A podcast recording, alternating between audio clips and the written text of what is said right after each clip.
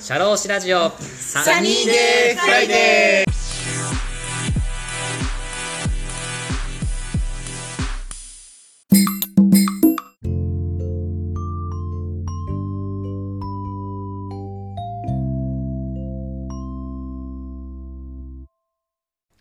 シャローシラジオサニーデイフライデー田村陽太です。この番組は社会保険労務士として活動する田村が普段の侍業という固いイメージから外れ、様々な分野で活躍する方や、その道の専門家、スペシャリストと語るトーク番組です。本日も素敵なゲストをお呼びしております。居酒屋気分のオンラインチャットサービスを運営する茶畑さくらさんこと村井美奈さんです。村井さんよろしくお願いします。よろしくお願いします。サニーデイフライデーに来ていただきましてありがとうございます。ええこちらこそご招待いただきありがとうございます。はい、あの村井さんはですね私の、まあ、母校である高校の同期本当1年生の時同じクラスだったっていうのがきっかけですよね、はい、はいで当時はそこまで話してることはなかったですねそうですね。なかったですね。そうですよね 村井美奈さんっていう方がいらっしゃって、まうんあ、同じちなんつうかクラスメートだなっていうぐらいでうん。あんまり。り喋る機会なかったんですけども、うんはい。まあ、ある、ちょっと僕が社会人になって、まあ、Facebook やってて、あの、村井さんが、あの、個人事業主として、ちょっと働かれてるのを見て、で、なんかカメラマンか何かのお仕事を、確か投稿上げてらっしゃっうて、あ、ちょっと、一回声かけてみたいなと思って、勇気を出して、ん。おーはい。 連絡したっていうのがちょっときっかけなんですよね。はい。はい。はい。で、ちょっと私の方で、今回ちょっとサニーデイフライデーの、まあ、経営者の方をお呼びさせていただいて、いろいろ働き方について、今まで村井さんのまあ生い立ちであったりとか、お仕事、今どんな風にしてやってるかっていうのを聞かせてもらって、ちょっと勉強させていただきたいなと思ってるんです。はい。は私でよければ。い。でちなみになんですけど、今回あの、僕、オファーさせてもらったじゃないですか。オファーをさせてもらって、なんか、きっかけとか、なんかもう受けていただいたきっかけってなんかありますかそうですね。はい。まあ私もラジオ前から興味があって、はいはいそしてまあ1月からちょうど始めたばかりだったので、はいはいじはゃあ今度は自分も出てみたいなっていう気持ちも正直持ってたので、はいだから声をかけてもらえて「お来たぞラッキー」って思ってい。 それで今日は楽しみにしてきましたそうですね、今、ポッドキャストであの、ね、こうインタビュアーというか、まあ、うんパーソナリティとしてやられてますけれども、その逆にちょっとゲストとして出てみたいなみたいな感じで、お引き受けいただいたって感じですか。そうですねあとは私もいつはいも人から話を聞くばかりなので、ラジオだとどうしてもパーソナリティなので、ほうほうなほうので自分の仕事を話せる場っていうのをはいこうやって参加するのも楽しいかなって思ってワクおワークしてますじゃあちょっとじゃあお互いにちょっとまあいろいろと、まあ、勉強というかなんかあのできる機会というかお互いそうで そすねうですねちょっとありがとうございましたこれもなんかサニーレぐらいでもいい機会できればなと思ってますはいはい、じゃあちょっと村井さんをじゃあ私からちょっと簡単にちょっとご紹介をさせていただきますはいはい、えー明治大学法学部を卒業後、えっと、放送の試験の勉強をしながら、まあ、勤務してたんですかね勤務していた後、えー心理学と写真を組み合わせた新しい仕事がしたいという思いでカメラマンに転身されましたで写真館での勤務も経験しまた独立も経験した後その後チャットレディーとして独立開業もされましたで趣味や仕事恋愛結婚子育てなどトークテーマは何でもお受けし今までなんと500名以上の方とお話しした実績をお持ちになってますでいつも頑張って生きている方たちに少しでも肩の力を抜いてリラックスした時間を過ごしてほしいとの思いから友達のように何でも話せる空間をインターネットで提供することで一人でも多くの人がまた明日からも笑顔で過ごすことができるよう、えー会話を通して心と向き合うことを大切に日々お仕事をされていますで、また現在、先ほどちょっとお話しさせてもらったんですけども、えーポッドキャストにて、今、学校をお休みしているあなたに届ける番組、子供大人ラジオのパーソナリティとしても活躍されているということで、はい間違いないでしょうか 紹介なんは。かすごくはい丁寧に紹介していただいてありがとうございます。いえいえいえいえ、あの、いろいろこうネットとかあのホームページを見させていただいて、うんなんかこういう流れてきて、どんな風にしてやられてるのかなっていうのはすごい私も興味あったので、うんはい、あのちなみになんですけどあの私もあの社労士としてお仕事してるんですけど、あの大学卒業後あの放送の試験の勉強されてたっていうことなんですけど、ちなみにどんな感じで法律の勉強されてたんですかああ司法書士の試験勉強をしてて、あ司法書士はい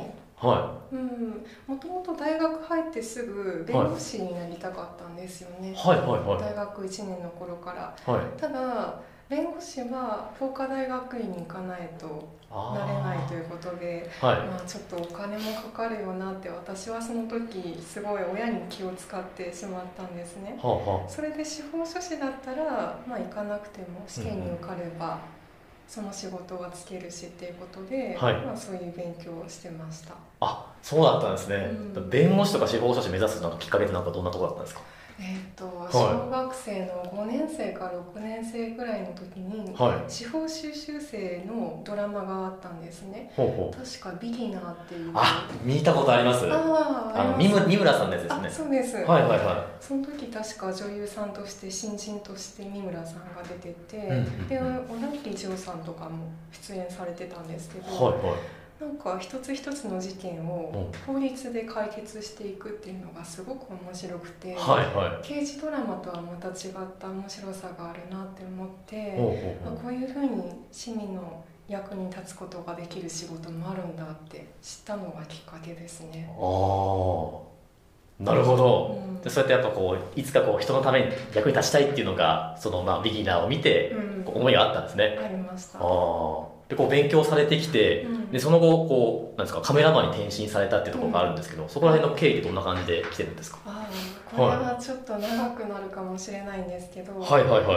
あ大学卒業してはいクレジットカードの営業の仕事をしてたんですね、あなるほどでそれって私大学の頃からバイトでもしていたので、はいはいそのうんやったことある仕事だったら、はい試験勉強しながはらい仕事も両立できるかなって思って、なるほどまあ、それでカードの仕事をしてたんですけど、ほうほうまあ、3年間経っても試験には受からず。あああまあこれはずっと難しい視点ではあるので、うん延々と続けるのはさすがにちょっと大変かなっていう気持ちが、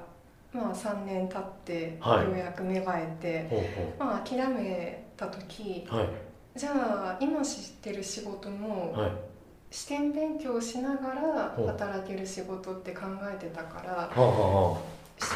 点勉強もやめるんだったら、はいそう今までやったことない新しい仕あ事ほうってほいうのをやってみたいなって思って、うほうはいそれでちょっと人と違う仕事もしてみたいなっていう気持ちがあって、ほまあ、もっと人と深く関われる仕事うほうそれまでカードのことでしかお客さんと話せないのが正直ちょっと、うん、自分の中ではうんもっともっといろんな話したいなっていう気持ちがいつも芽生えてたので、はいはいまあ、人生に関われる仕事ってなんだろうって考えた時ほあ写真って面白いなってう思ってほう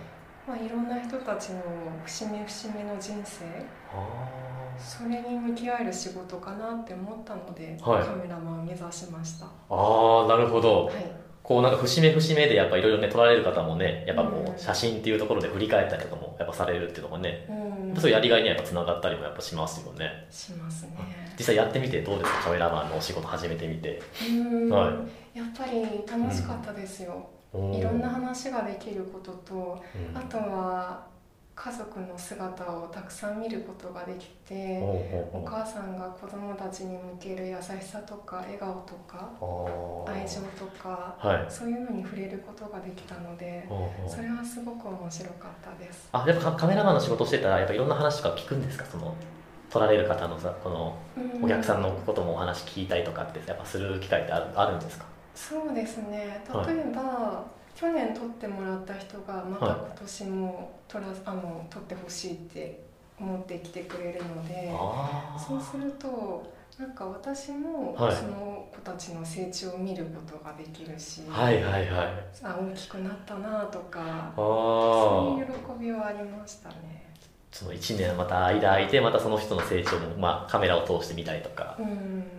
ああそれそれ面白いですねなんか成長をね見届けられるっていうのはすごいいいことですよねそうですね、うんなかなか他の仕事では、うんうんそこまで深くは関係を持つことはできないかもって思いました。そうですよねうわなんかめっちゃやりがいあるなあーありがとうございます、はい、でその後、まあ、写真館でのこうカメラマンでの、まあ、独立した経験をお持ちの後、うんチャットレディとして独立開業されたっていうことなんですけど、まずチャットレディってどんなお仕事っていうかちょっと教えていただきたいんですどんなお仕事されてたんですかそうですよねこれはインターネットではいはいお客さんとお話をする仕事なんですけど、はいはい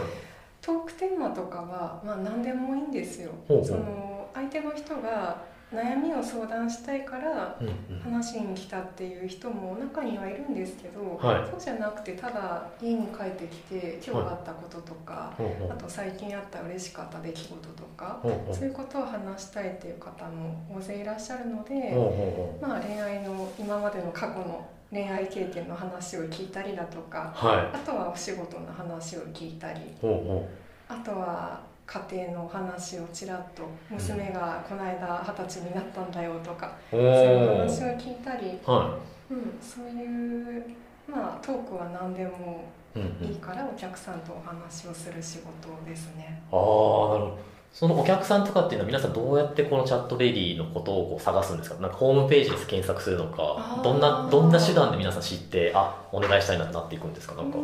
は人によって多分違うと思うんですけど、はいは多くの人ははいあの例えばはい DMM 英会話とかあーるじゃなはいではすいかファンザーとかはそういう大型のサイトがあって、いはいでその中に、ま、漫画とかいろいろ他にもほうほうあるじゃないですか、ありますねそのはい一つとしてチャットレディって実はあるんですよ、えー、ジャンルとしてあるんですかあるんです、ほうほまあ、それで多分そういうところから興味を持って、うあれこれはなんだろうとかって覗いてくださる方が多いんじゃないかなきっかけとしてあはあそうなんですか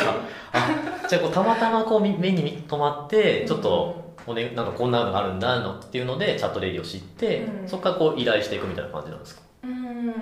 サイトに登録してる場合はそうですねああなるほど、うんあーじゃあ結構登録されてる方っていうか自分でやってる方もいればそこに登録してやってる方もいらっしゃるってことですか独立開業してやってる方もいればいやおそらくは登録している方がほとんどで、あ私みたいに独立してやろうとかって思う人ははい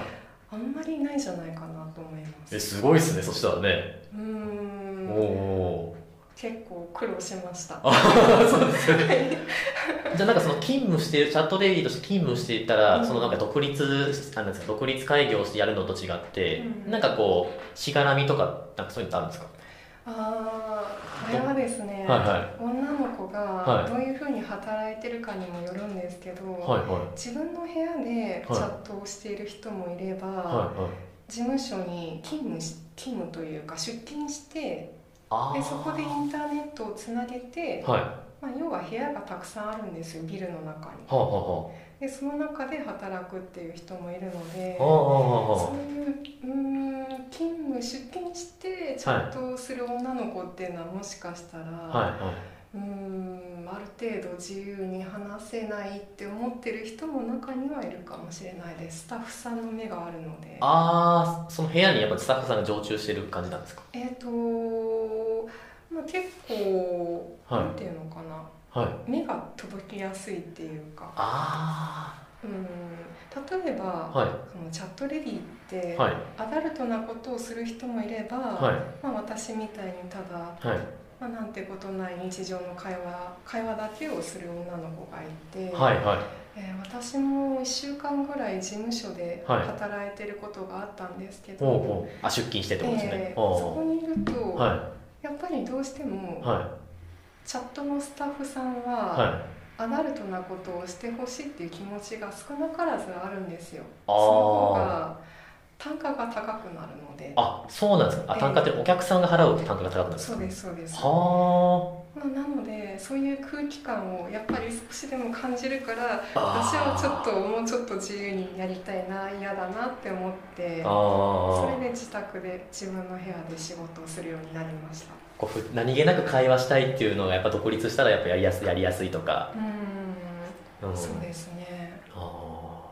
あなるほどじゃあこう独立してみてどうでしたかこう実際こう勤務経験した後にこううんチャットレディとして、うんねあのまあ、オンラインチャットサービスを運営されてるんですけど、ええどうどうですか開業されてみていやー、はい楽しいですよおお本当に例はいえば、はいお酒を飲みながらお話をするとか、はいはいそういう自由さができるようになるんですよ、自分の部屋であやると勤務はできないんですかやっぱ働きながらだと、うーんやっぱりどうしてもお酒はちょっとああとはあ、はいうーんお客さんとドラマを見ながら話すっていうこともできるし、えそれどんなふうにやるんですかそれすごいはいえっと、は例えば YouTube とか動画サイトありますよね、はでそれで過去の昔のドラマとかいは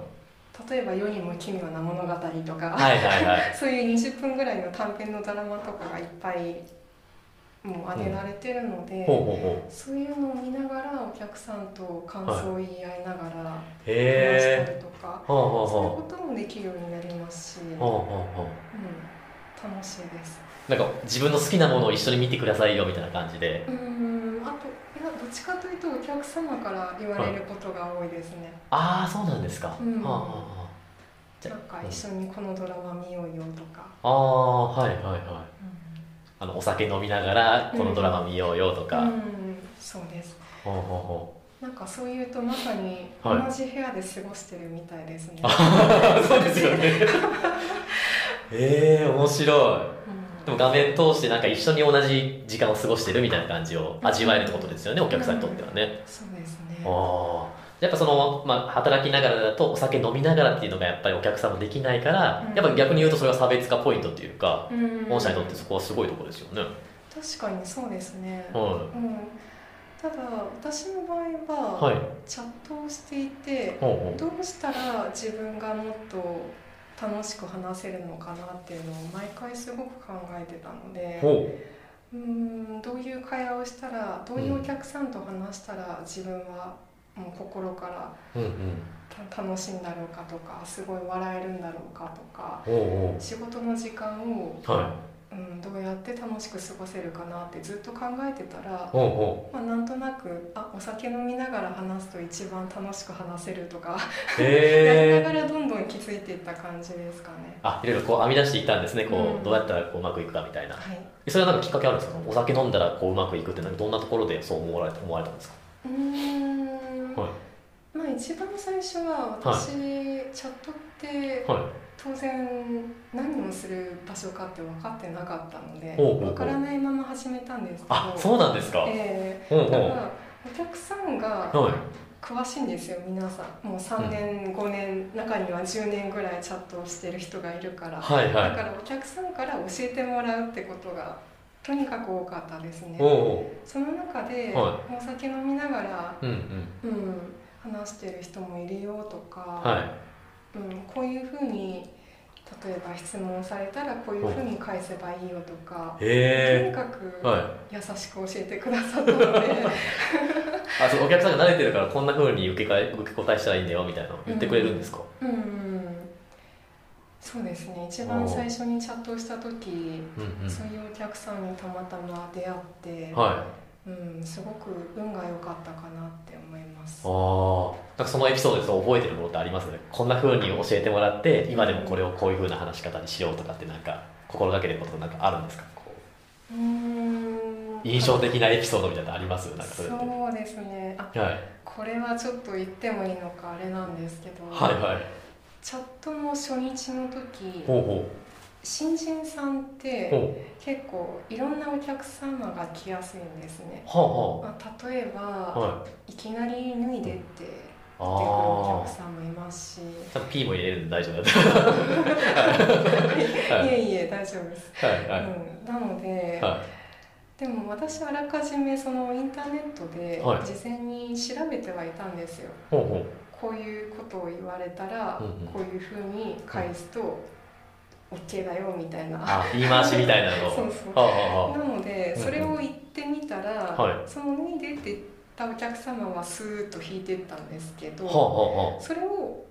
覗いてる人がいたんですよチャットっほて誰かと誰かが会話してるところを覗くことができるので、はいはい見ることができあてほうほでそれを覗いてた人うがほその後フラッとやってきてうほうで今の返し方良かったよって言っへえてくれたんですよ。ほうほうほうそういうふうに言えば大丈夫だよってそれで、あチャットって、まあ、すごい優しい人もいっぱいいるんだなって知るきっかけになったのが、ほうほそのお客さんとの出会いですねうほうああやっぱ見る目が変わったんですかやっぱお客さんに対するというかうーんやっぱりうん一番最初からそういう人に出会えたっていうのが、ほうほう例えば、まあ、さっきお話ししたみたいに脱いでっていうお客さんばかりだったら、はい多分嫌になってやめてしまう。ああはいうんなのでうん、うん、そういういいお客さんうんうん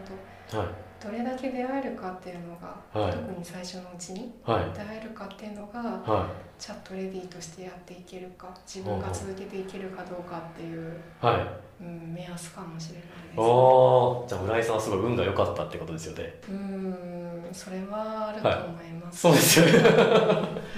ああなるほどじゃあそれがきっかけにやっぱ今まで今も独立されてお仕事続けられてる原点みたいなところっていうことですよねあうーんまあ結果的に見るとそうですねあああうんあとはもともとは私は人と話すのが好きだったので、ああはいはいはとそうですねクレジットカードの営業をしていた時もはい1日100人ぐらいに声をかけい えて、すごいほうそれでお客様とおはい話ししてたので、ほう多分そういうなんだろうな、うん人を避けないとかほううんうん自分から話しかけるっていう姿勢がもともとできていたっていうのはあるかもしれないです。ああなるほどこう立ち向かっていくっていうかちゃんと質問をするっていうかうん、そういう心はやっぱこう備わってたっていうかそうですね初めての人と話す時はもいそんなにこう緊張はしない、ああすごいですねうんちょっと一つ聞きたいんですけど、はい緊張僕めっちゃ緊張するんですよ初対面の人とか、うん初めて5分10分の時って、はい何質問したらいいんだとか、うん結構すごい緊張しちゃうんですけど、はい初めての方でも緊張しないような質問の仕方ってなんか工夫してることなんかあるんですかちょっとしめっちゃ勉強したいん ですけどう今めっちゃ僕汗かいてるんでんいや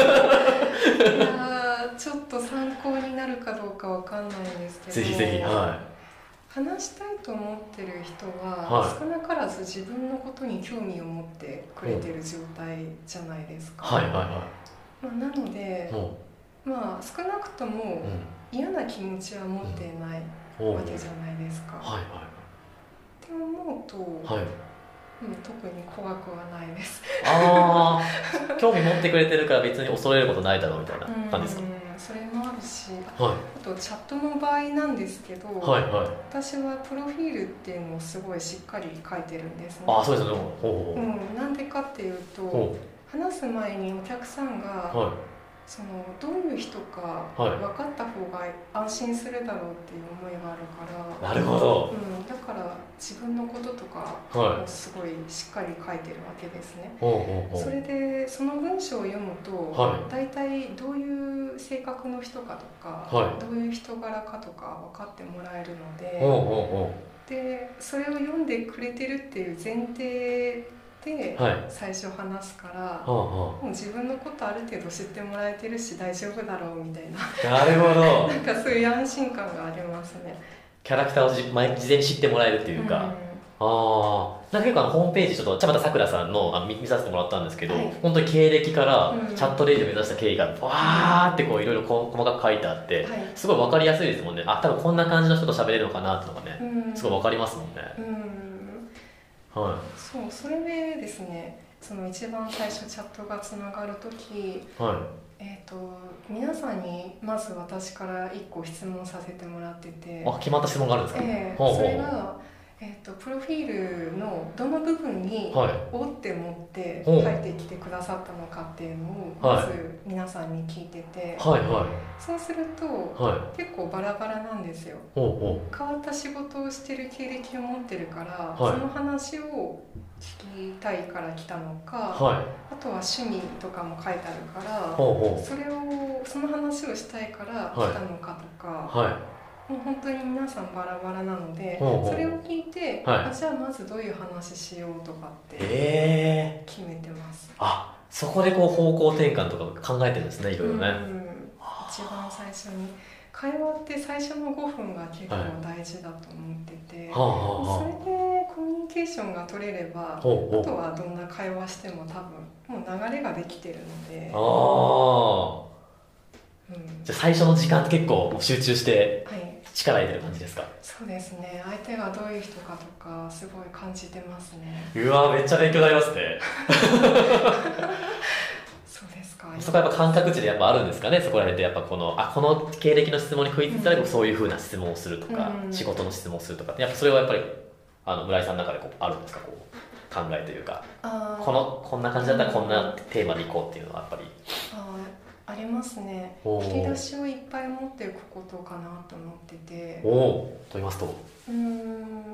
まあ仕事の話に興味持ってくれたんだったら、はいあじゃあこの話しようとかそういう選択肢をいっぱい持っておくこはいはと、うん、あとは趣味の話でいうんうん来てくれたんだったら、はいまあ私だったらは例えばいうんう運ん動とか写真料理はいとか、あと本とか漫画とか結構いっぱいあるわけですよ。ああそうですよね、うんはまあ、なのでその一つ一つに対していは自分自身が何が好きでいはいどういうものに興味を持ってるかっていうのを深く自分で知っておくことおお自分のことはいはいはうんそれが大事かもしれないですいなるほどそうするとさっと話せるからああ聞かれてもそれすごいですね一つまた質問したいんですけど、はいその引き出しをこうなんですか増やすうんために心がけてることって何かあるんですかいろんなトークテーマがあって、はいそこを引き出し深くするって僕すごい僕だったら難しいなと思うんですけどなんか心がけてることなんかあるんですかそうですねはうんいろんな人と話すこともそうなんですけど、いはいはいは自分が興味を持ったことに対していほうほ自分より深く知っている人っていうのが世の中にはたくさんいるわけじゃないですかうそうですねうん、うんなのでそういう人うとんはいそういう人を見つけたら自分から話しかけるようにはしてますあそーして出会いの場をどんどん自分から増やしていくということは心がけてますああこう自分が知りたい分野の人ってこう会って喋りかけてみたいな感じですか、うんほうそうですねほうほあそれはさっき言ったみたいにやっぱり初めて会う人と話すことあんまり緊張しないうああうん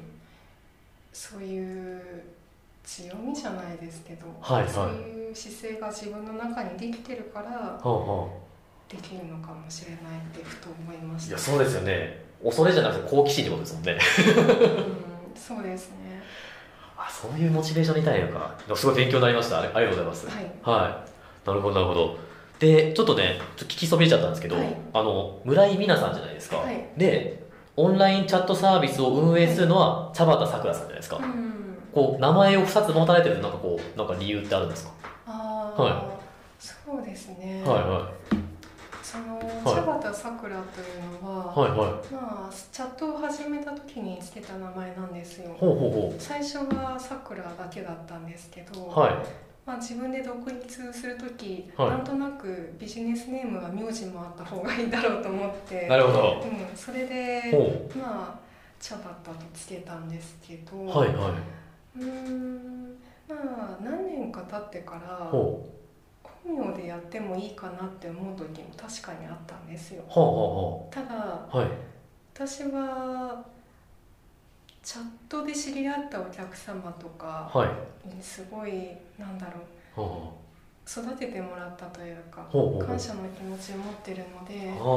そういう名前でその時の名前で出会った人たちのこともは大事にしたいから、ほうほう忘れたくないからだから名前って結構大切じゃないですか、大切ですね。うんうんうんうんその名前を消したり捨てたりするのはちょっと寂しいなっていう思いがあっほて、うほうん、どうしてもこうネットには2つ名前が載ることになっちゃいましうほうたあね。、そういうことなんですか。うんあ、じゃあ使い分けてる感じですか。田畑さくらさんの時もあれば、村井美奈さんでやってる時もあるってことですか。うーんまあそうですね、はいでもなんだろうなはい。自分の名前じゃなくて、はいチャットの名前で話すとほうほより何でも話せるというかちょっとある程度キャラクターが変わるところはひょっとしたらあるかう。も しおーれなないでるすほど。え、だけどギアが変わるんですか。オンオフっていうか。うーんやっぱりその仕事をしてるとはい誰でもスイッチが変わるところはあるじゃないですか、はいはいはい。オンとオフでうんうん。なのでもうチャットのスタイルっていう自分が出来上がっている以上、はそれでうまくいっていった以上、い。ほうほうん、そのキャラクターを消すことはないんじゃないかなって思って、おおうん、ーこうずっと残してるって感じですかそうですああじゃあ今私と話してるのはどちらのタイプ 村井美奈さん茶畑さんどっちですどっちどっちですかいやこれは村井美奈ですあはそう村井美奈さんですかあびっくりしたあそうですあそうですか僕が聞いてる方ですよねい茶畑さんからさん話しかける方ですよねうんチャット チャットモードになると多分私結構変わるので、そうなんですか、うん、なんかもっとベラベラ話すだろうしお聞おく時はもっとなんだろはうもっと深く、い、うんううんん、静かになるだろうしおーあのね、あの、御社のホームページで、ちょっとしたね、お試し動画みたいなのあるじゃないですか。はい2分3分の。ええあれとかも、まあ、最初の方だけなんで、村井さんがどんな方なのかなってわかるんですけど、はいその後にはもっともっと違う村井皆さんがあるってことですよね。ああきっとあるでしょう ねどんどん素が出てくると思います そうですよね。ぜひこのリスナーさんの方もね、一回こうまたね、オンラインチャットサービスをまた利用していただいて、ちょっとまた違う村井皆さんをちょっと知っていただけたらなっていうのはありますよね。 そうですねはい面白いと思います、茶畑茶畑さんはどういう意味なんですか茶畑。これはですね、はいはえー、とお客様からもたまに聞かれるんですけど、はい、めっちゃ気になります。ええそのチャットチャットのはい「チャ」をどうしても使いたくてあ、そこがかかってるんです か。そうなんです すごい単純なんですけどああまああなので「茶」がつく名字を考えて「茶村」とかあるじゃないですか、はいはまあ、なのでまうあんいろいろ考えて、あ茶畑が一番桜にはぴったりくるなってあ思うあなんかよく言われるのは和風だよ ねってー、そうですね。桜もそうだし、茶畑もそうだしみたいな。雰囲気ありますもんね。茶とね、お茶畑と桜ってなんかすごいイメージがすごい緑っていうかねう、んすごいありますけど。なんうかん純日本人な感じするよねってたまに言われます そういうきっかけなんですね。はいあ、わかりました。ありがとうございます。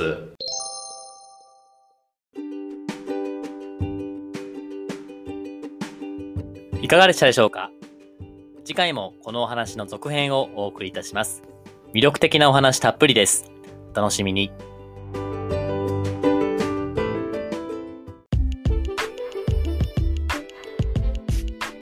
社労士ラジオサニーデイフライデー DJ の田村陽太でした。それでは次回もリスナーの皆様のお耳にかかれることを楽しみにしております。今日も気をつけていってらっしゃい